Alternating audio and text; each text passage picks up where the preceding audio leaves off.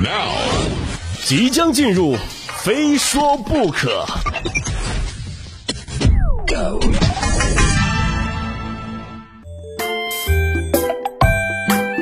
再来说这么个事儿，近期呢，由于多地疫情出现反复啊，给不少人的生活都带来了不小的影响。比如说下面这位，沈阳一位业主呢，因为疫情原因呢被集中隔离，但是家里还有一只宠物狗无人照料，业主非常着急啊。好在当地社区的工作人员啊，主动承担了上门喂狗的任务。但是吧，这社区的大白啊，连着喂了三天，愣是没看见这只狗。但是又感觉这只狗呢无处不在，因为每次放的狗粮啊都被狗吃了，而且每次进屋都发现屋子里的样子啊和头一天不一样。换句话说，就是每天都比前一天要乱一点啊，一片狼藉呀。这大白呢应该也是个急脾气啊。有一天呢，这大白就心说了啊，你说我这喂了这么多天这狗啊，我今天临走前，我怎么着也得也得让我看一眼我喂的狗长什么样吧。于是大白找到了新乐趣，就是在屋子里找狗。最后呢，大白找到了这只狗狗啊。令人惊讶的是，这么能拆家的狗啊，它竟然不是二哈。不知道等主人回家之后会怎么处置它？会不会回家之后发现呐，这家里被拆的只剩承重墙了？因为疫情的关系啊，想必和刚刚这位有同样遭遇的人还有不少，自己无法回家，但是家里还有一个小生命。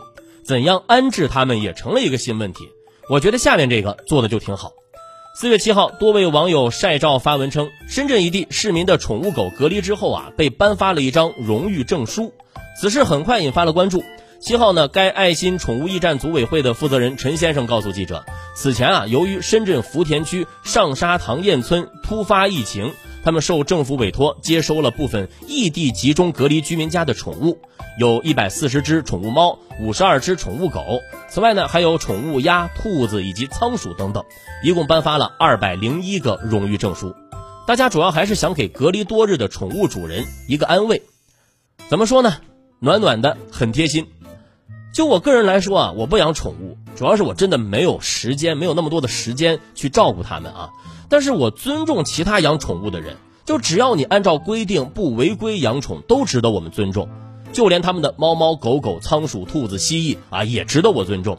都是活在地球上的生命，对吧？彼此物种都存在了几万、几百万年，甚至更长时间了，谁也不比谁高贵，对吧？都没必要那么傲慢。宠物啊，算是人类家庭的一个成员吧。